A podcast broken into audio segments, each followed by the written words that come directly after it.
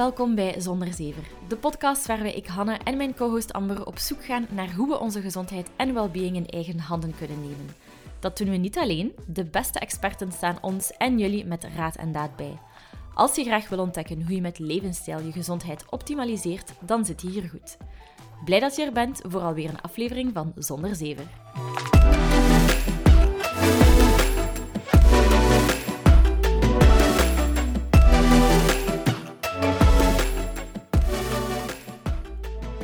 Zonder zever staat voor levensstijl. Wij geloven superhard dat je met levensstijlfactoren zoals bewegen, slaap en voeding een directe impact kunt maken op je gezondheid en zoals je zult horen in deze aflevering, ook op je fertiliteit.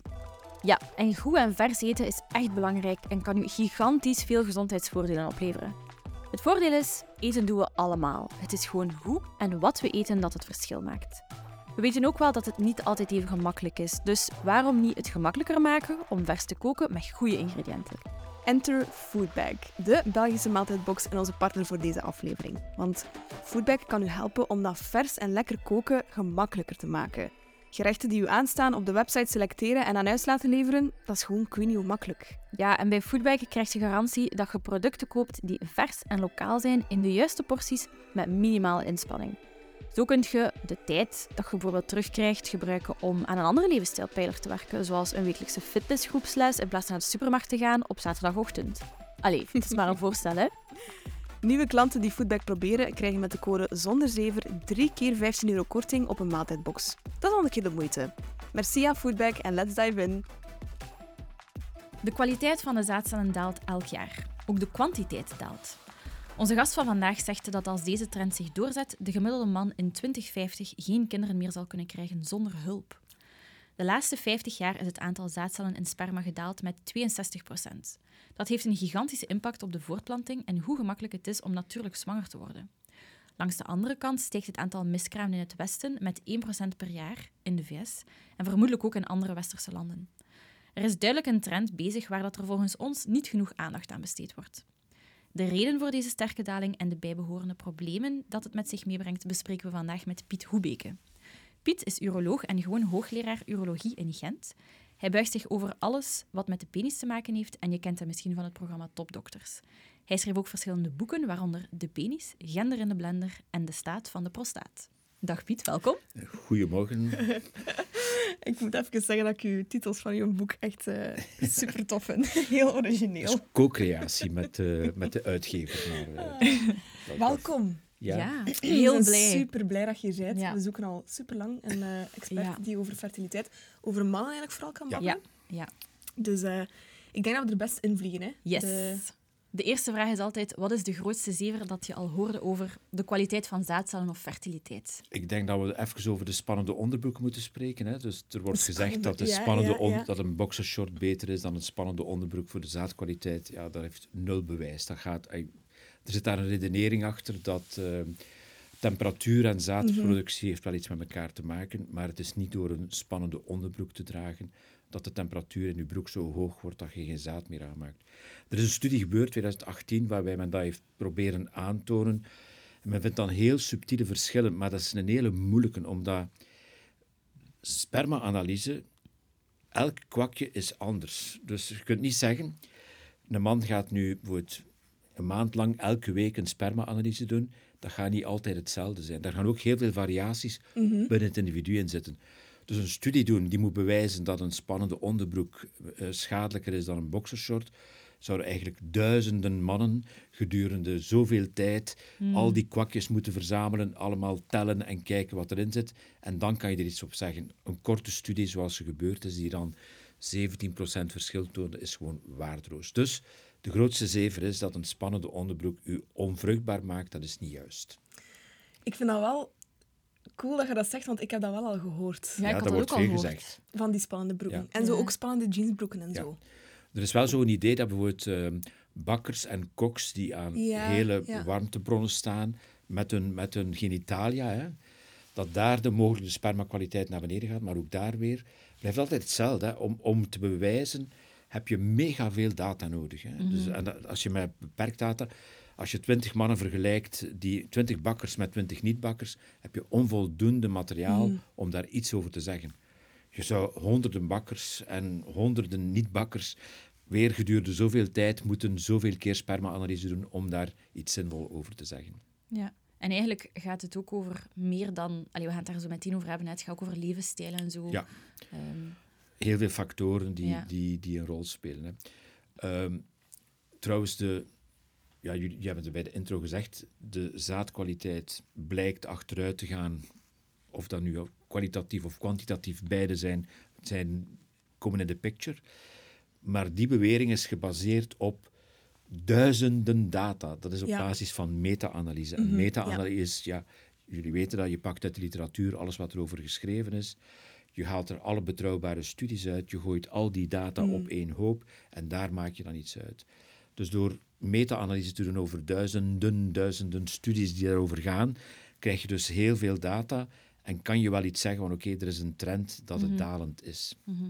Hoe sterk is dat bewijs? Dat is nog, heel, dat is nog niet zo heel... er, is, er is zeker iets gaande. Maar om nu meteen te zeggen, ik weet dat dat statement gezegd is, in 2050 zal de man onvruchtbaar zijn als we zo doordoen. Als je de lijn lineair doortrekt, dan ga je onder een bepaald aantal komen. Maar het zal zo'n vaart niet lopen. Ik denk dat we niet zo pessimistisch moeten zijn. Ik ben trouwens optimistisch. Ik denk dat het mogelijk wel terug kan verbeteren. Ehm, maar dat ga ik misschien wel proberen uitleggen op het moment dat we uitleggen waarom het nu ja. slechter gaat. Ja, ja, ja. ja, ja. Wacht, kan ik even teruggaan en zeggen van, oké, je hebt het, dus eh, de, de kwaliteit van Ja. ehm, zaad Ja. of sperma. Ik weet niet wat ik juist... Is er een verschil tussen de twee? Wel, eerst en vooral, sperma is wat uit de man komt bij het klaarkomen. Ja, Dat bestaat uit heel veel componenten. heel veel componenten. Oké, dus ik moet 10%, eigenlijk zaad zeggen. 10% van wat daarin zit, komt uit de teelbal en Ja. bevat de zaadcellen. Oké. 10% is niet zaadcellen. Hè. Ik bedoel, Ja, er ja, nog wat nee, anders. maar dus Ja. nog wat En al anders. de rest ja. komt van onderweg, uit de zaadblaasjes, uit de prostaat. heeft allemaal een functie. Oké, oké, oké. Ja. Dus ehm, om dan de kwaliteit daarvan te gaan bepalen, zeg je, oké, er is kwantiteit, kwaliteit. Kan je nog eens uitleggen, wat is een, een goed kwalitatief en kwantitatief... Allee, wat is dat dan juist? In aantallen spreekt men altijd over het aantal zaadcellen per milliliter. Mhm. En dat zit ja, rond de 100 miljoen per milliliter. Dat is veel, hè? Dat is spectaculair, hè? Oké, Ik dacht dat je ging zeggen, zo duizend Maar je ziet dat niet, hè? Dat dat is echt miljoenen. Maar hoe klein is dat dan ja, dat is superklein. Ja, ik kan er ook geen, geen maat maar er zijn. Ja, je moet echt onder de microscoop kijken om ze te Ja. zien. Hè? Oh, jong, oké. Maar laten we zeggen dat het ehm, ergens tussen de 50 en de 100 zit je in het normaal. Als je onder de 15 miljoen per milliliter gaat, dan, dan bespreken we van subfertiliteit. Dus dat gaat over aantallen. Oké. En die grote studies die die fertiliteit aantonen in, in de tijd, als je van, van de jaren 50 tot nu over 70 jaar gaat kijken, dan zit er in de jaren 50 meer rond die 100 miljoen en dan clustert het nu meer rond die 50 miljoen. Dus vandaar het halveren van de aantallen heeft men eigenlijk ja, door die meta-analyse kunnen aantonen. En als die trend zich voorzet aan hetzelfde tempo, dan ga je onder de 15 miljoen duiken in 2050 en dan zou je zeggen, oké, dan hebben we onvruchtbare mannen. Ja. Goed, dat is kwa- kwan- eh, kwantitatief hoeveelheid. Ja. Kwaliteit, zo'n zaadcel ziet eruit, ja, dat is zo een kopje met een staartje. Ehm, dat staartje is om, om te zwemmen, zeggen ze, de zwemmertjes. Ja. Ehm, ze moeten bewegelijk zijn. Ja. Dus een eerste afwijking is dat ze te weinig bewegen. Dus dat is een eerste mogelijke afwijking. Een tweede afwijking, dat ze er niet normaal uitzien. Dat ze bijvoorbeeld een kopje een beetje ingedeukt hebben of helemaal raar uitzien. Dat zijn allemaal vormen van afwijkende kwaliteit. hè. Dus Ja. dan heb je... Dus je hebt... Men telt en men kijkt ook naar hoe ze eruit zien. En is het dan ook bijvoorbeeld in grootte? Kan er daar verschil Ja, zijn? dat is een beperkt dat verschil. Het is ja. vooral de, de slagkracht van het staartje Mhm. dat eh, soms... Je hebt onbewegelijke spermacellen, ja. Die kunnen bij natuurlijke bevruchting gaan die niks doen, want ja, de tocht is lang. Ja, Van de vagina naar de, naar de eicel. Ja. Ehm, en, en de reiziger vermoeit als hij aankomt. Ehm, dus je moet bewegelijk zijn. Nu, bij mannen met niet-bewegelijke zaadcellen kunnen we wel iets doen. Wij niet, dat zijn de fertiliteitsartsen dan. Ja. Dat zijn de artsen die specifiek...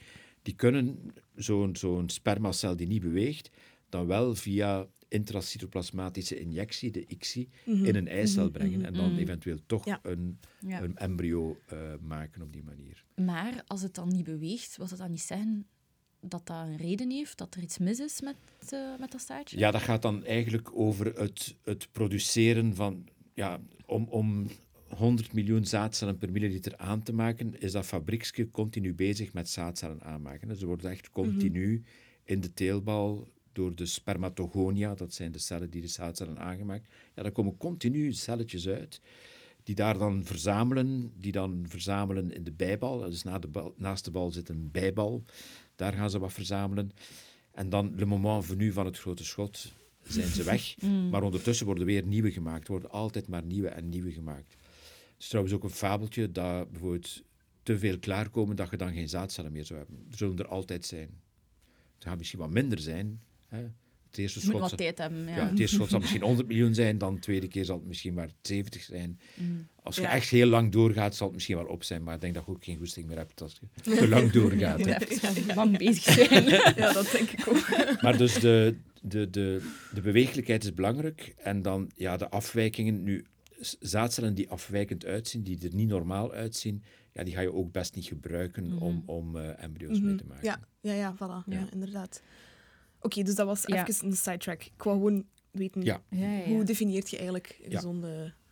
En waarom is het dan eigenlijk zo zorgwekkend dat de kwaliteit en die kwantiteit aan talen is? Ja, je vraagt je af, waarom is het? Dat is de belangrijkste vraag. Hè? Van, wat is er aan de hand dat je, als je die hele grote studies doet, dat je die aantallen ziet dalen? Nu, men weet eigenlijk wat er aan de hand is. Het gaat over het fameuze verhaal van de endocrine disruptors, dus de Ja. endocrine verstoorders. De hormoonverstoorders. Ja. Dus even uitleggen. Hormonen, ja, die maken wij allemaal aan. We hebben heel veel hormonen. Die hormonen hebben een belangrijke functie. Die zorgen ervoor dat uw lichaam in evenwicht blijft. Hè, dat uw lichaam gewoon oké blijft. Specifiek voor ehm, testosteron, het hormoon waar we het nu over hebben. Dat zorgt voor ehm, botaanmaak, dat zorgt voor spieraanmaak, dat zorgt voor de ontwikkeling van de, wat we secundaire geslachtskenmerken noemen, dus de groei van de penis in de puberteit. Dat speelt al die rol. Nu, die hormonen, een hormoon, hoe werkt dat? Een hormoon moet je vergelijken met een sleutel en die moet ergens een sleutelgat vinden. Dus je hebt dus de hormoon en je hebt de receptor. En een hormoon oefent zijn activiteit uit op het moment dat de sleutel in het sleutelgat gaat, Ja. als het hormoon op de receptor bindt. Nu, endocrine disruptors kunnen ofwel zorgen dat die binding niet doorgaat, of kunnen in de plaats van het hormoon op de receptor gaan zitten. Er zijn dus twee manieren waarop ze kunnen werken. Ze nemen de rol van het hormoon over, maar ze zijn geen hormoon. Dus ze, fake, eh, ze bedriegen het lichaam een beetje, waardoor er minder activiteit die dat hormoon moet veroorzaken gedaan wordt. Of ze gaan, eh, dus, dus ze binden in de plaats van, of ze gaan eh, de binding verstoren. Zorgen dat, dat, er, dat er niet goed kan gebonden worden. Dat zijn eigenlijk de, de twee technieken die er gebeuren. Wanneer grijpt dat in? Er is een belangrijke fase voor de geboorte waarin hormonen moeten zorgen dat al de apparatuur die hormonen aanmaakt normaal functioneert. Dat is een beetje raar om te zeggen, maar het is wel zo. Dus de, om, om bij de man... Dus je- wij starten allemaal met dezelfde geslachtsklier. Dat is de ongedifferentieerde gonade. We hebben een geslachtsklier die zowel teelbal als eh, eierstok kan worden. Rond week 8, 9, 10 begint die differentiatie, die ingegeven is door de genetisch, het genetisch programma. En bij de differentiatie gaan hormonen een belangrijke rol spelen. Om te zorgen dat die, die teelbal begint eigenlijk zelf hormonen aan te maken. Maar de hormonen die hij aanmaakt zijn in eerste instantie om die teelbal goed georganiseerd te krijgen. Als de hormoonverstoorder ingrijpt voor de geboorte, dan krijg je gewoon een slechte teelbal. Dus dan krijg je een slechte teelbal die later vruchtbaarheidsproblemen zal geven. Dus dat is een van de. Een typisch voorbeeld van wat we zeer goed kennen, waarbij geen hormoonverstoorders een rol gespeeld hebben, is de niet goed ingedaalde teelbal. Teelballen moeten indalen in de balzak, omdat ze ja, daar toch, men gaat ervan uit, temperatuursgewijs, dat ze iets beter functioneren op 34 graden. Sorry dat ik je onderbreek, maar dat gebeurt in de puberteit, hè? Nee, de- inbaling gebeurt voor de geboorte. Ah, oh, oké. Jongetjes worden geboren met balletjes in hun zakje. Hè. Als ze er niet in zitten, heb je dus een verstoring in de indaling van de teelbal. Die verstoring van de indaling van de teelbal gebeurt ook omwille van het feit dat die teelbal niet goed aangelegd is. Als er een probleem is geweest met die vorming van die teelbal. Eh, en dan zie je dat die jongens vaak meer kans hebben op onvruchtbaarheid. Dus weer hetzelfde verhaal. Als die teelbal niet goed aangelegd is bij niet ingedaalde teelbal, is dat niet door hormoonverstoorders direct, alhoewel Er is een zeer groot onderzoek. Niels Kekkebeck is een uh, prof uit, in Denemarken die alleen heel zijn leven onderzoek gedaan heeft over teelbalontwikkeling en de vruchtbaarheid. En ja, hij neemt toch aan dat hormoonverstoorders ook kunnen zorgen dat teelballen niet goed indalen soms. Dus ook dat is wel een... een mhm. Maar dus dat is een eerste effect, dat je zegt, oké, voor de geboorte, door hormoonverstoorders, is de teelbal van slechte kwaliteit. Dat kunnen we nooit meer veranderen. Stop. Dat is, ja. dat is, ja, het is wat het is. Het is, wat is. Mhm. Een tweede manier waarop endocrinverstoorders of hormoonverstoorders kunnen ingrijpen in de vruchtbaarheid, is gewoon bij een vruchtbare man die hormoonverstoorders inneemt, meestal via de voeding of via de huid, waarbij die gaan die rol spelen in de weg zetten van, van, van het hormoon of de rol van het hormoon overnemen. Dat zijn dan twee manieren waarop dat weer werkt. Er zijn dus twee grote categorieën. Die ene, wat voor de geboorte gebeurt, ja, dat kan je eigenlijk bijna niet vermijden. Die tweede zou je theoretisch, theoretisch kunnen vermijden. Maar een hele moeilijke, want hormoonverstoorders zitten gewoon overal. Ja, ze zitten inderdaad overal. Maar, en ook vooral bij hormoonverstoorders wordt er vaak gedacht aan de vrouw. Wordt er gedacht aan cosmetica en zo. Ja. Maar dat heeft dus mm. best een impact op... Het zal ook impact hebben op de vrouwelijke fertiliteit, sowieso. Maar toch echt wel heel duidelijk ook op de mannelijke. Ja, maar ook op uh, borstkanker waarschijnlijk. Waar, waarschijnlijk, denkt mhm. men. Bij mannen op teelbalkanker. Ook daar, mannen met niet ingedaalde teelbal, die bal heeft meer risico om later een tumor te ontwikkelen dan een ingedaalde teelbal. Ja. Dus het heeft allemaal te maken met die, die, met die aanleg. Hè. Dus, dus dat is dat eerste. Bij dat tweede, nog eens dat tweede. Je, je kan theoretisch wel proberen vermijden van met endocrine disruptors, met hormoonverstoorders in contact te komen, maar het is een moeilijke. Ja, ja 100% dat vermijden is nee, dat is niet mogelijk. mogelijk. Maar het is overal. Hè. Dus het probleem, ik ga nu twee heel, voor, voor Vlaanderen, twee bekende stoffen noemen. Mm Dioxine, van de dioxinecrisis. Ja. Voor jullie tijd, denk ik. Of net. Ja, ik herinner me er nog De vetsmelterij Verkest in ja. Die dioxine in de kippen, en heeft me al die kippen moeten dooddoen. Dioxine is een echte hormoonverstorer. Nu, dioxine is een product dat in pesticiden gebruikt wordt. Dus pesticiden zijn een grote categorie van hormoonverstoring. Maar er is veel recenter PFAS. PFAS, zwijndrecht, en, 3M is een heel zware hormoonverstoorder die ja, via de kippen in de voeding, via de groentetuintjes, ik moet u het verhaal niet vertellen. Hè. Dus mhm. wij kennen wel zeer, dat zijn twee industrieel geproduceerde hormoonverstoorders, die ehm, kunnen interfereren met de vruchtbaarheid. Nu, misschien maak ik hier toch even een bruggetje naar mijn optimisme, wat ik in het begin gezegd heb. Uiteindelijk moet je teruggaan naar fossiele brandstof. Fossiele brandstof is eigenlijk de grote bron van alle petrochemie en alles wat ermee te maken heeft. Uh-huh. Door het feit dat we door de klimaatverandering verplicht zijn aan het nageslacht om gewoon minder fossiel te branden, moeten we op zoek naar minder fossiel. En in de slipstream van minder fossiel zal er hopelijk minder endocrine disruptors, zal men op zoek gaan naar uh-huh. andere oplossingen. Dus in die zin, mijn optimisme op heel lange termijn heeft te maken met het optimisme dat jongeren op dit moment werken aan klimaatverandering. Mm. Wij, wij ook, wij moeten dat ook doen. Wij doen dat, ik hoop dat mijn generatie... Maar ik ben een babyboomer. Hè. Dat, zijn, uh, dat zijn degenen die schuldig zijn aan de klimaatverandering. En die nu wel even mogen hè, zeggen mogen oplossen. Mogen, ja, mogen het mee oplossen. Maar dat is mijn optimisme voor een mm. stukje. Omdat, ja, nog eens, fossiele brandstoffen, petrochemie, de plastic die in de zijlijn van de petrochemie ontstaan is, die eigenlijk sterk gelinkt is met, met fossiele brandstof.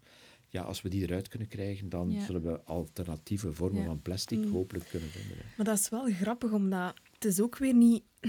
En dat is zo wat... Even een, een zijspoor, maar het valt toch wel op dat het zo weer is, omdat het... We gaan niet anders kunnen. Het is niet uit overweging van... We willen hier gezonder zijn, maar zo... Nee, de de, de brandstoffen gaan op een bepaald moment gewoon op zijn en we gaan moeten alternatieven zoeken omdat het moet en niet omdat we dat per se willen of zo. Het moet, moet voor... Men zegt altijd, het moet voor de planeet. Maar de planeet trekt daar met vierkante botten niets aan. De planeet zal blijven bestaan. Het moet voor de mens. Ja, ja, Wij moeten niet voor de planeet, we moeten voor de mensen. En je moet dus voor de mens... Dus de mens moet om zich zijn eigen soort niet te laten uitroeien, niet totaal onvruchtbaar te laten worden, moet de mens die, die klik maken. En dat is natuurlijk in essentie zorgen voor de planeet. Maar nog eens, de planeet trekt zich daar vierkant niets van aan.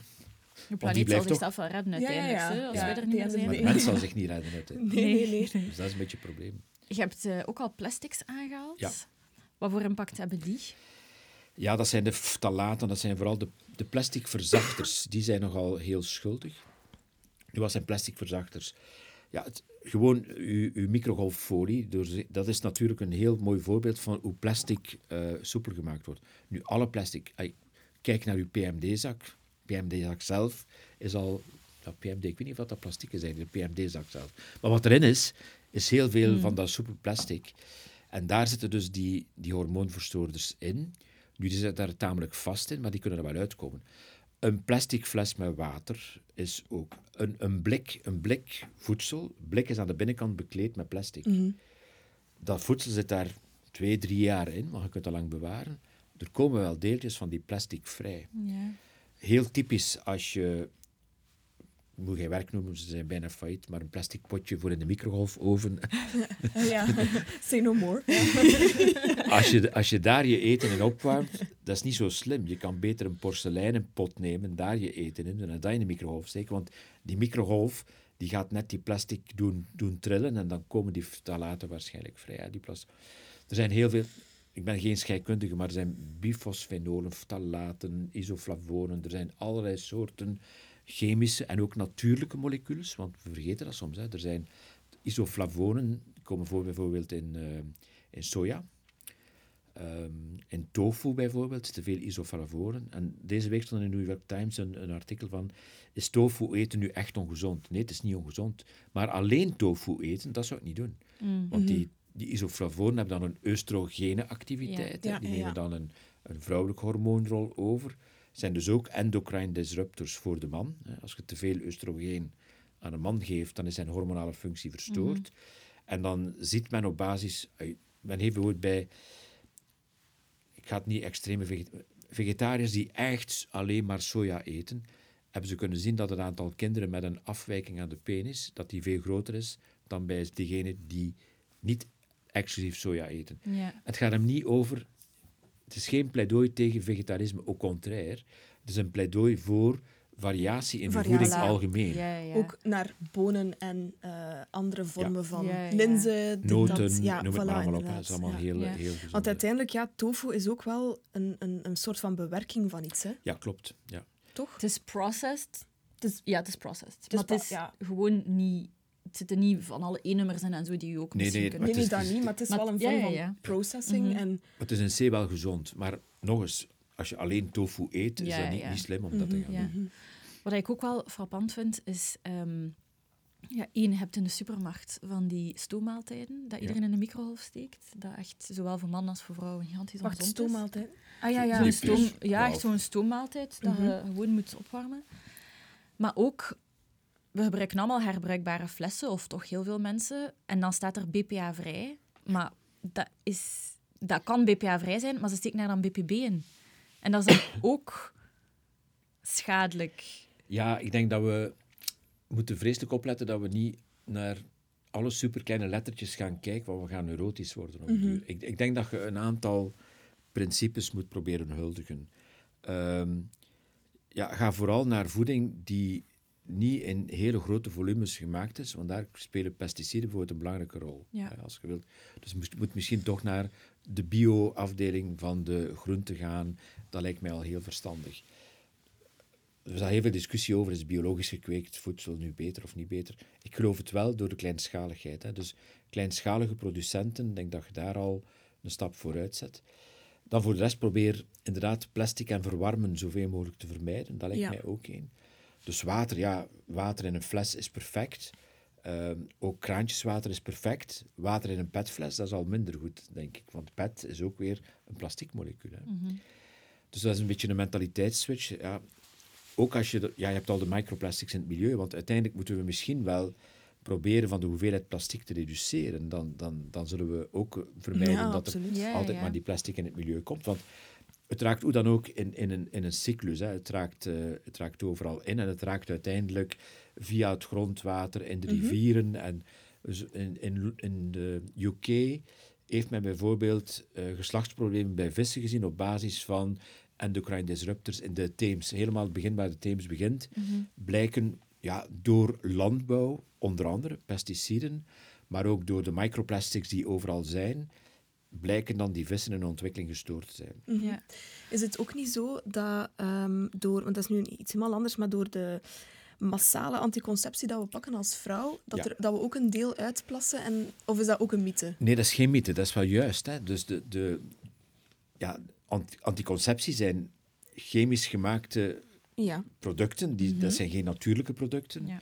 Die verdwijnen inderdaad niet in de vrouw. Die verdwijnen daar niet in. Die gaan er voor een stukje ook door. Dus er komt een hoeveelheid van de contraceptiva sowieso in het milieu. En die zijn ook hormoonverstorend. Vooral voor het mannelijke individu dan, hè, door daarmee in contact te komen. Ja, En vooral voor het opgroeiend individu. Als het door de placenta raakt. Want dat is nog een geluk dat er een placenta zit tussen de foetus en de mama. Waardoor heel veel van de rommel die wij binnenkrijgen en die wij eigenlijk misschien wel redelijk goed kunnen verwerken nog als volwassen mensen, niet tot bij de foetus komt. Maar er is dus zeker wel rommel die tot bij de foetus geraakt. En als dat in die belangrijke fase van ontwikkeling is, tussen de 9 en de 12 of 8 en 10 weken is, ja, dan kan je wel wat problemen krijgen. Mm, en, ja. en ja, eigenlijk zien we dat. Hè. Dus, ik ga een voorbeeld geven.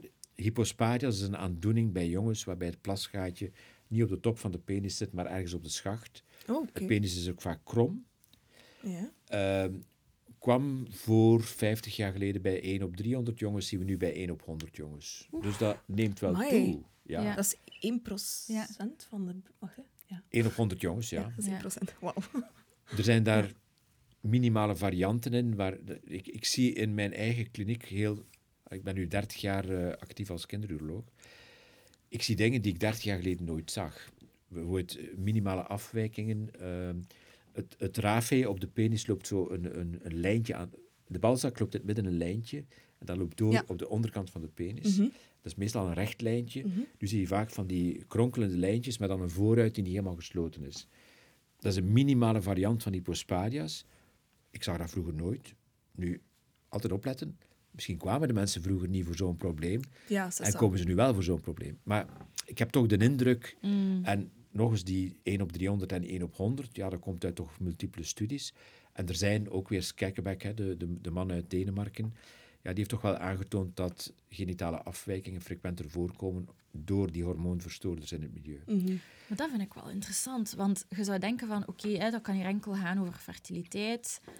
En, maar over, dat is het en over niet. de zaadcellen zelf. Maar het is meer ja, dan dat. maar het is meer dan dat. Dus het is Want- inderdaad afwijken ook bij kinderen, die Ja. dan ook afwijken. Ja, afwijken zijn Maar- later. Ja, maar heeft dat dan impact ook op de fertiliteit, zo'n afwijking? Nee, weinig. Dat is dus nog iets anders. Dat is, Ah, dat is een echt nog apart, iets anders. Een apart Ja, verhaal. Want ja. we hebben bijvoorbeeld allee, hypospadias, dat is nu iets wat we heel goed kennen. We hebben recent 200 jongens die 18 plus zijn ondertussen, die dus eh, hebben allemaal sperma-analyses gedaan bij die jongens en vergeleken met 50 jongens die geen hypospadias gehad hebben. Er is een klein groepje van jongens bij wie de fertiliteit verminderd is. Dat is de uitgesproken. Dus Mhm. hoe uitgesprokener de aandoening, hoe meer kans dat de testikel ook wel betrokken is bij het verhaal. Maar het interessante, wat je, daar, wat je zelf zei, het interessante is natuurlijk dat als je dan toch iets wil doen zelf, als je zwanger bent, volg dan zeker die maatregelen op. Probeer dan plastic een beetje te vermijden. Ja. Doe dan geen stoommaaltijden in een plastic zak Mhm. of je kip in de oven in een plastic zak, whatever er allemaal kan tegenwoordig. Hè. Ja. Mm. En ik vraag mij ook af, ehm, stel dat je zwanger wilt worden, ze zeggen ongeveer dat je zaad, er was iets met 80 dagen of zo. Ja. Dus is het dan ook interessant voor de man om te zeggen van oké, kijk, we zouden graag zwanger willen worden. Ik ga nu drie maanden even een keer vrij letten op al die Ik hormoonverstoorders. denk het niet. Ik denk niet dat dat het probleem is, want ofwel heb je een goede zaadcel en dan maakt iemand zwanger en met die goede zaadcel zal op die een baby geen effect hebben. Het is vooral bij de ontwikkeling van die baby dat zijn eigen hormoonproductie, die verstoord wordt door hormoonverstoorders, dat die met zijn ontwikkeling kunnen interfereren. Mm.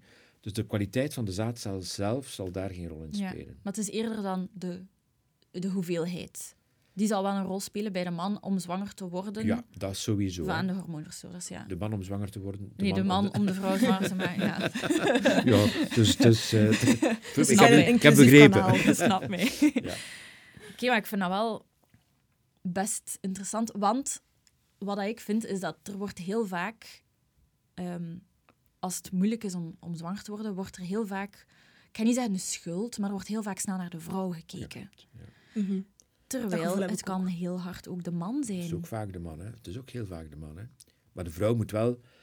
De vrouw moet in, in het eh, project kinderen de meeste investering doen. Ze moet voor anticonceptie moet zij de meeste werken doen. En ook hormonen innemen. Die eigenlijk Ja, ook wel verstoorders kunnen zijn. Maar goed, ja. Ja. We gaan de anticonceptie nu niet veroordelen. Ik denk dat dat een heel zinvol product is. Dus de vrouw moet voor de anticonceptie... De vrouw moet dan het kind dragen. De vrouw moet dan ook wel de borstvoeding geven. Dus de vrouw heeft een, eh, een totaal andere rol. En er wordt inderdaad bij onvruchtbaarheid vaak in de richting van de vrouw gekeken. Maar als zij onvruchtbaar is, dan moet zij wel een punctie krijgen waar eicellen. Dan moet zij daarvoor in slaap. Terwijl een man kan gewoon eh, plezant even... Het is, eh, het is zelfs nog leuk ook. ja, nog leuk, ja. Nog, in, het, in het masturbatorium, zoals dat kamertje noemt, waar dat dan geproduceerd wordt. Oei. In het masturbatorium even een eh pornofilmpje kijken en klaarkomen. Dat is wel prettiger dan onder narcose met uw benen open een eicel geprikt te moeten worden. Ja, ja, ja, absoluut. Maar ehm, ja, correct dat men te veel in de richting van de vrouw kijkt. Ja, ik vind het wel een belangrijke boodschap om te zeggen van kijk, kijk best ook gewoon naar... Maar wordt dat niet nu... Allee, ik, zou, ik zou nu wel... Allee, ik hoop dat toch, dat als, er, als je als koppel ehm, aan het proberen bent, het lukt niet, dat je dan toch samen naar een fertiliteitsarts gaat en dat je dan toch op zijn minst beide laat Ja. onderzoeken. Ja. Beide moeten onder... Tenzij dat het duidelijk is, als de man geen spermacellen heeft, ja, dan Ja. moeten ze op zoek naar een alternatief. Ach, dat zou Ja, maar- wel gemakkelijk zijn, moesten ze dan eerst de man... Hè, en dan, dat, en Maar ik- dan dat, dat de vrouwen dan antingen Ik, dat ik denk dat dat een logica is. Ik, nog eens, ik ben zelf geen fertiliteitsarts, maar dat lijkt mij wel logisch dat we eerst de man zijn. Dat is het simpelste, hè? Ja. Tenzij dat de vrouw een evidente stoornis of aandoening heeft. Ja, eh, ja. dat- Mhm. maar, Ja, dat is, dat natuurlijk ook wel... Maar het is best wel iets gewoon, vind ik, om naar aan te denken, ook als koppel, van oké, eh, we gaan er samen op letten. Niet enkel klopt. ik als vrouw moet erop letten, maar ook... Ook al is het gewoon als solidariteit. Sorry hoor, maar Ja. wij moeten ja. al keivels... Wij moeten al Maar in keivels het begin doen. van de zwangerschap zou ik wel zeggen van oké, laat ons rustig die zwangerschap eh, koesteren en laat ons dan proberen van een beetje zo gezond mogelijk te doen. Ja, ja, Mm. tuurlijk. Ja, En dan ja. nog, dan nog ga je de hormoonverstoorders Mhm. tegenkomen. Want Ja, want Je we kunt ze nu- niet weg. Nee, ze je zijn- kunt, ze zijn ja, daar. ze zijn er. Hè. Ze zitten ook gewoon in de lucht en zo. Hè. Dus Ja. je kunt ze er niet volledig in, uithalen. in, in, in geurstoffen, ze zitten overal, ze gaan Ah, door wel, de dat ging ik juist zeggen, want hè, bijvoorbeeld, ja, ehm, eh, douchen, hè, eh, zeep, whatever. Ja. Het kan ook er allemaal daarin zitten. Hè. Ja, je moet altijd gaan naar het meest neutrale product, denk ik. Ehm, Ja. hoe meer erop dat van achterop staat en hoe meer geurtjes en schuimpjes erin zitten, hoe, hoe, hoe meer kans dat er allemaal rommel in zit die je beter niet tegenkomt. Neutrale producten. eh, Ja, ja. Ja, maar het is... Puur mogelijk Ik ken eigenlijk. geen merken, maar ik, bedoel, ik ken wel merken, maar ik ga ze nu niet noemen, dat heeft ook geen Nee, enkele we zin. zijn niet gesponsord. Nee, voilà. Kun ik je proberen misschien. Ik kan je zeggen bij wie dat moet aankloppen. Nee, nee. maar je moet zelf slim genoeg zijn en je moet gewoon kijken, ook, ook als je wasmiddelen, want uiteindelijk, ja, Mhm. wasmiddelen, Alles, ja. je moet ook, er zijn wasmiddelen waar quasi alleen maar waspoeder zonder, zonder meer, zonder geur. Ja, Dat- ja, Dat ja. mag allemaal wel een beetje geuren, hè, maar overdrijf daar niet in. Hè. Maar dat is het net, hè. Zo, ah, en hoe beter dat je een douchegel ruikt en hoe beter dat je hoe wasmiddel ruikt... dat je gewassen bent, dat is juist. maar, Nee, dat is maar, dat is, maar dat Ja. is wel de, Ja, ja. de, de perceptie Dat is ervan, marketing, hè? Moesten we allemaal een stuk zeep gebruiken? Er bestaan dus nog altijd Stukken zeep, zeeptablets. ja, ja, ja. In plaats van douchegel, dan zou er minder plastic in de PMD-zak zitten. Hè? Want Ook Ja. al. ja, hoeveel, Ja. hoeveel plastic flessen Ook al. douchegel? Hoe heet dat nu weer, die zeep? Allee. We hebben Greenology, dat was een zeep dat we hadden. Of wat Ja, bedoelde? maar eh, zo van die goeie... Allee, zo back in the days was Bruine zo zeep? Sunlight zeep was de, de, de zeep van de bomma's en Noemt de dat bruine zeep? Bruine Nee. zeep is voor mee te Dat schuren. is, dat Ja, is dat voor is mee met te de kuisen. Maar dat Ja, is ook dat goed, met hè. de Voor mee te kuisen is dat goed, hè. Ja. Maar ehm, allee, als je het dan echt verder wilt trekken, bijvoorbeeld ook ehm, in kleren, hè. Ja, ja, Kleren die behandeld zijn. Allee, Je kunt het zo zot niet benoemen, ja, klopt. of er zitten hormoonverstoorders in. Hè. Ja. Ja. Dus allee, het is, het is niet... Je moet inderdaad kijken naar wat dat er voor u het beste werkt en wat dat er haalbaar is. Ja. Maar ik vind die regel van zo puur mogelijk en zo weinig mogelijk ingrediënten ook en Ja, ik denk dat of- je dat moet in je hoofd houden van Ja. ga voor je voeding nog eens naar, naar, naar de, niet de massaproductie. Ja, ik ga zeggen, avocado's die met een vliegtuig uit Zuid-Amerika komen, ja, of met een boot, of bananen met een boot, ja, die bananen kunnen niet overleven in die een boot zonder dat daar pesticiden over eh, verneveld worden. En oké, een banaan heeft nu een schil, maar Ja. onvermijdelijk, als je ermee in aanmerking komt, je pakt Ja, ze ja. vast. Pak ze vast. Ja. Dus handen wassen is ook een belangrijke. Hè? Handen wassen. Mhm. En ehm, er zijn mensen die, en ik denk dat wel juist, zijn mensen die zeggen ook, je moet veel vaker je huis stofzuigen. Dus stof vrijmaken. Want het zit in de lucht. En verluchten. Maar Ja. Je moet het verluchten, maar je moet zien dat er niet te veel fijn stof binnenkomt. Ja. Dat fijn stof zit dan ook weer vol. Ja. Ik geloof- Ik wil gewoon op de boer Ja. Ik denk dat we het niet ehm, een, een wanhopige... We mogen hier niet een... een Nee, het is geen slecht nieuws. Ik Nee, vind nee, het eerder nee, wel zoiets van, je kunt het wel in handen pakken. empowering. Maar de, de mensheid in zijn totaal zou eens moeten beginnen nadenken over het gedrag dat ze stellen. En bij klimaat was dat heel duidelijk. Dat geeft aanleiding tot problemen. Maar het gedrag dat ze stellen door een winkelkar vol met plastic zakjes. En dan, en ik, ik, ik zie dat bij mezelf, hè, de PMD-zak. Vroeger was er een halve, nu is het een volle op een week. Hè. Dat gaat dus aan een tempo dat je niet kunt tegenhouden.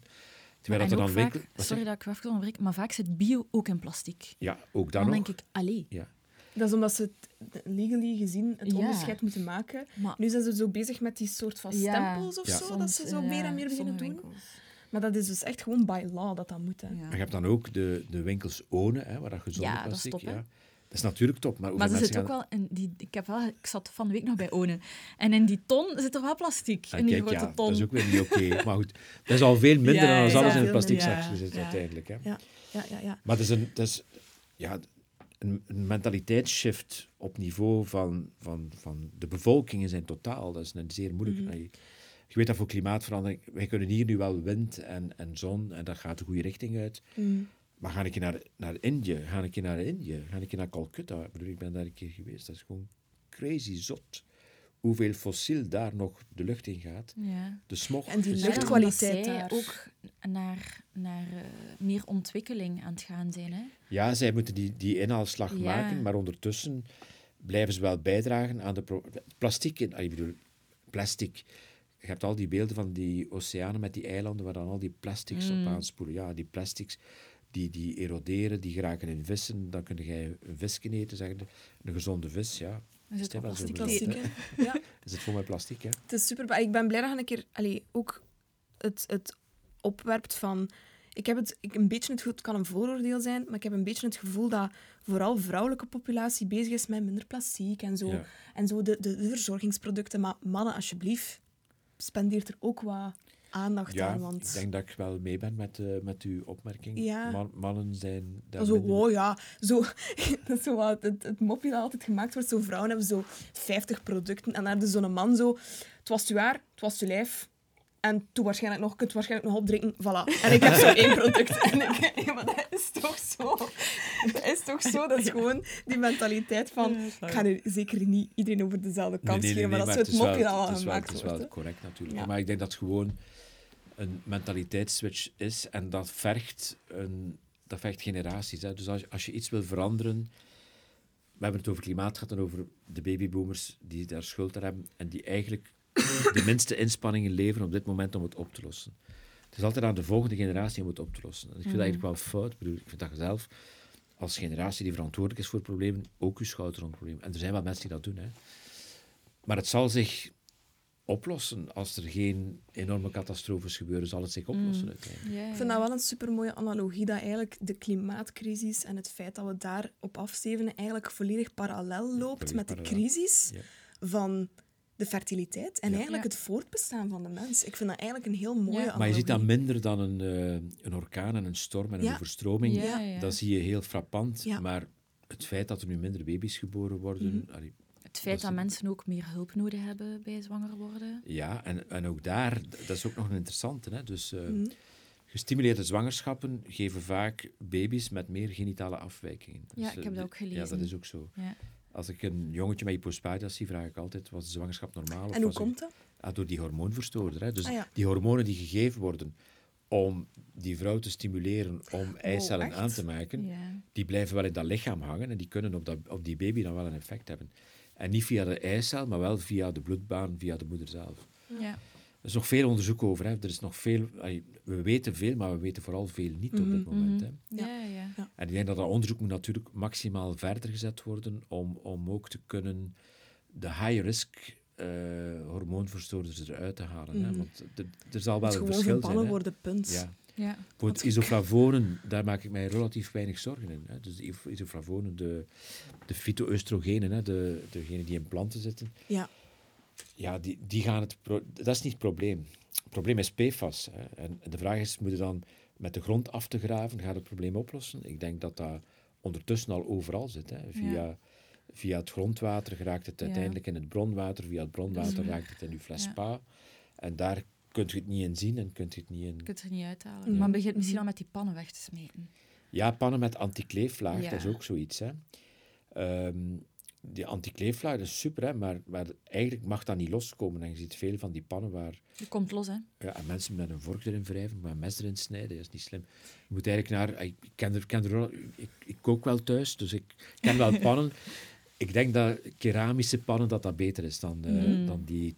Tefal is nu wel een merk, maar het is Ja, zo ja, die... het is het de ook die lage anti-aanbaklaag die eigenlijk. eh, Je hebt goede pannen die heel duur zijn. Maar je koopt ze voor je leven. Is dat niet... Hè? Is, is Dus dat niet pannen voor die het leven. De pannen voor het leven. Als er iemand pannen luisteren is Ah, van de? Hè? Creuset, Creuset, spons- ja, is- sponsor ons. Ik wil ha- Hans je assortiment. Ehm, maar eh, ja, nee, het is- zijn, het zijn zo soms de... En, en het ding is, of course... Allee, natuurlijk gaan mensen pannen met antikleeflaag kopen, want allee, kijk hoe gemakkelijk dat dat is. Tuurlijk, tuurlijk. Tuurlijk. Ja, dat is- Dus Maar dat- gietijzer doet dat ook. Als je gietijzer voldoende warm maakt, dan kleeft het er ook niet aan. Nee, Ja, ik vind ja. gietijzer top. Maar oké, Ja, anyway. ja. Ehm, het, gietijzer. gietijzer. Maar van Ehm, die Tefalpan, het is zo... Wacht, hè, ik denk dat er in Amerika een fabriek was waar men die antikleeflaag maakte. En daar heeft men gezien, inderdaad, in de buurt van die fabriek, dat het enorm slecht gesteld was met de vruchtbaarheid. Dus zo is men er eigenlijk afgekomen. Dat is eigenlijk het verhaal Wat achter ik- de... Wat ik, wat ik ook nog wil vragen, dus is het ook effectief aangetoond dat er, ehm wacht, wat we juist gezegd, dat er, eh, dus, dat er steeds meer en meer hulp nodig is bij zwanger worden? Is dat echt effectief een Ja, dat is ook zo. Er, ja, er is een trend. Hè. Er is, er is Ja. een toename van de subfertiliteit. Het is niet altijd infertiliteit, maar het is een toename. De fertiliteitsklinieken zitten Mhm. vol. Hè. De, de, Oké. ja. En we hebben het al gehad over hormoonverstoorders, Ja. maar misschien kunnen we het ook eens een stukje hebben over, want daar kun je al heel veel in doen, maar er is ook een, een levensstijlluik, Ja. lijkt mij. Dat heeft dan te maken met uw endogeen hormonaal milieu. Hè. Dus je hebt dus je hormonen. Ja. En ik ga nu voor, voor de mannen spreken, want daar ken ik het beste van. Ehm, obesitas is eigenlijk indirect een hormoonverstoorder. Waarom? Vetweefsel heeft aromatase. Aromatase is een enzym dat testosteron omzet in oestrogeen. Dus mannen met een dikke buik krijgen veel oestrogeen, gaan borstontwikkeling krijgen en, en ja, vervrouwelijken een beetje. Maar hun testosteron gaat naar beneden. Dus hun botkwaliteit gaat naar beneden, hun spierkwaliteit gaat naar beneden, hun libido gaat naar beneden. De fameuze andropauze. Dus testosteron gaat in de loop van het leven bij de man eh, verminderen. Nu, testosteron is iets bijzonders. Hij heeft zo'n een dag-nachtritme. Ik weet niet of je Ja. dat weet. Of Ja. zo, Ja. Het 24 uur. nictemeraal Ja. ritme. S'morgens hoog, Mhm. s'avonds laag. Ehm, maar in de loop van het leven neemt dat wat af. Nu, als je je lifestyle niet onderhoudt, als je inderdaad te zwaar wordt, dan gaat het dus die hoeveelheid dus, testosteron nog sneller doen dalen door je oestrogeen te doen stijgen. Ja. En kan die verhogen, uw testosteron dan terug? Wel, door te vermageren gaat het bijvoorbeeld wel je testosteron terug doen stijgen. Ah ja, oké. Dus, dus is dat kan. Bewegen is dan een boodschap. Niet te veel onverzadigde vetzuren innemen, je suikerinname beperken. Ja, dat is, dat is Dus- altijd dezelfde. hè. Het gaat eigenlijk vooral over de, het level van testosteron dat Ja, aanwezig Dus is. in het endogeen milieu van Ja. de mens, hoeveel testosteron is aanwezig? En dus hoe, hoe meer testosteron, hoe, hoe hoger je fertiliteit. Is dat dan een directe... Of, of, Nee, dat, is, dat, is meer, dat gaat niet direct over de fertiliteit. Want Mhm. meestal, bij mannen begint het te dalen na, een vruchtbare, allee, na de periode dat ze verondersteld worden vruchtbaar te moeten of te zijn. Een keer 50 plus. Ja, Er zijn voilà. niet veel mannen die nog kinderen hebben. Maar dat heeft, met die ferti- maar heeft gewoon met de algemene gezondheid van de man te maken. Hè. Dus, Mhm. Mm. eh, het humeur, de, de depressies, dat heeft er allemaal mee te maken. Mhm. En bij vrouwen gezond- hebben hetzelfde, hè? Bij, allee, omgekeerd. Bij een vrouw in de menopauze stopt de productie van vrouwelijk hormoon. Fini, dat is een hele, hele abrupte. Maar de bijnier blijft wel mannelijk Ja. hormoon aanmaken. Ja. Want een vrouw heeft ook mannelijk hormoon nodig. Maar door het feit dat je dan alleen mannelijk hormoon hebt, gaan vrouwen een karakteristieken ook meer mannelijk worden. De, de, de beharing in het aangezicht gaat toenemen, de oren Mhm. worden groter. Dus je kunt bij hele bejaarde mensen is het vaak moeilijk om te zien of het een man of een vrouw is. Dat heeft te maken met het feit dat die, die man vervrouwelijkt en die vrouw vermannelijkt. Ja. Maar die man kan dat wel een beetje tegenhouden door niet te dik te worden, veel te bewegen, gezond te eten, regelmatig te sporten. En de- altijd dezelfde pijlers, eigenlijk. Hè? We komen altijd op hetzelfde neer. En Hoe gezonder dat je bent, hoe, hoe, hoe meer vruchtbaar Ja, dat je voilà. bent. Hè, basically. alles, alles eigenlijk. Alles, hè, ja. Ehm, Ja. Erecties bij mannen. ehm, als je je erecties wilt killen, moet je vooral Roken? te, roken, dat is een eerste. Te dik worden, diabetes krijgen en gegarandeerd, je machine valt uit. Dus vermijd dat je te dik wordt, vermijd dat je aan het roken gaat. Alcohol, ook een killer, hè. eh, provokes desire, diminishes performance. Eh, Mhm. Alcohol, dat is ja, eh, ja. geen goeie daarvoor. Het heeft allemaal met lifestyle te maken. En dan vraag je je af, ja, waarom gaat dat er zo traag in, die lifestyle? En hier valt het misschien nog een beetje mee, alhoewel dat we ook zien dat de BMI toeneemt. Maar ga ik naar Amerika, Ja. eh, girls. Wat dat we daar zien, dat is gewoon crazy. Dat is gewoon crazy. Er is daar... Ik denk dat Mhm. 70% van de bevolking overgewicht heeft in Amerika. En dat heeft natuurlijk te maken met, Ja. met de, de voeding eh, die ze innemen. Hè. Ja, en dan, als je dan kinderen wilt maken, dan is het heel moeilijk. Of ja, En dat valt mij nu op. Ik, ik, heb, ik lees dus de New York Times, omdat ik dat een zeer interessante krant vind. Daar staan altijd recepten in. In de New York Times vind je geen Otto Lengi. Het is allemaal vet en dat, is, dat, is, dat zit in die mentaliteit Ja, van die ja, mensen. Nu trouwens ook, in, in eh, het Midden-Oosten is er ook een probleem van obesitas. Hè. Dus in het Midden-Oosten, ehm, Saudi-Arabië bijvoorbeeld, mannen zijn daar gewoon veel te zwaar. En dat heeft niet met alcohol te maken, maar gewoon met eh, de foute voeding vaak. Hè. ja foute voeding. En, een lack of mediterraan. exercise. En, en, Ja. en, ja. Maar waar moet je dan zijn om vruchtbaar te zijn? Mediterraan klimaat. Hè. Klimaat, maar De. Italianen, Ja. de, Ja. De, Sardijn, de Ja, Sardijnen, de Sicilianen. Ja, voilà. eh, Daar. allen daarheen. als je echt een, een man wilt die vruchtbaar is, zoekt u dan een en daar. Ja, Dat van de kan. Blue Zone. Maar dat blijft, dat blijft altijd terugkomen naar mediterraans dieet. Mediterraans, Dat is ook ondertussen wel voldoende bewezen. Hè. Kijk, Dat is- er is een belangrijke, de antioxidant. Antioxidanten, eh, metabole processen in het lichaam geven afvalstoffen. O3 is daar, eh, drie zuurstof, zuurstofradicalen noemt men dat. Is daar één afvalproduct van. Dat kan je oplossen door antioxidant toe te voegen. Door antioxidant te hebben, ga je al die zuurstofradicalen opruimen. Want die zijn toxisch voor je lichaam. Dus je moet die antioxidanten gewoon innemen. En je vindt dat in alles wat dat kleurrijk is. Blauwe bessen, tomaten, wortelen, eh Groenten bladgroene spinazie, alle Ja. groenten. Hè, Ook alle, kruiden, kurkuma, ja, gember. ook alles. Maar kleurrijk, kleur, kleur is daar een hele belangrijke. Rood, geel, eh, groen, De blauw. regenboog eigenlijk. Ja, Ja. de regenboog, regenboogvoeding, dat is wat we moeten doen. Regenboogvoeding. Ja. Inderdaad. Interessant. Ja. Ja, Dus bij- een warme oproep aan alle industrie en alle overheid. alle doe er overheden. iets aan. Doe er iets aan. En wij Ja. zullen wel volgen. Perfect. Zeer interessant, Piet. Ja, Ja. kijk, vond, plezier eh, gedaan. ja, Ik ben heel blij dat we er een keer over hebben kunnen babbelen. En hopelijk trekken we hier ook wat gesprekken over open. Gaan Ja. mensen een beetje daarover gaan nadenken. En, eh, Dat zal wel gebeuren. Hè. Ik denk Ja. dat er af en toe wel over gesproken wordt, meer dan vroeger. Dus. ja, Sowieso. heel leuk. Goed. Ik zou zeggen, een dikke merci om langs te komen. Ik hoop eh, dat jullie het allemaal ook heel interessant vinden. Je mag het ons altijd laten weten via Instagram. Ehm, ja, en dan eh, horen jullie ons in een volgende aflevering. Bye bye! Merci. Super.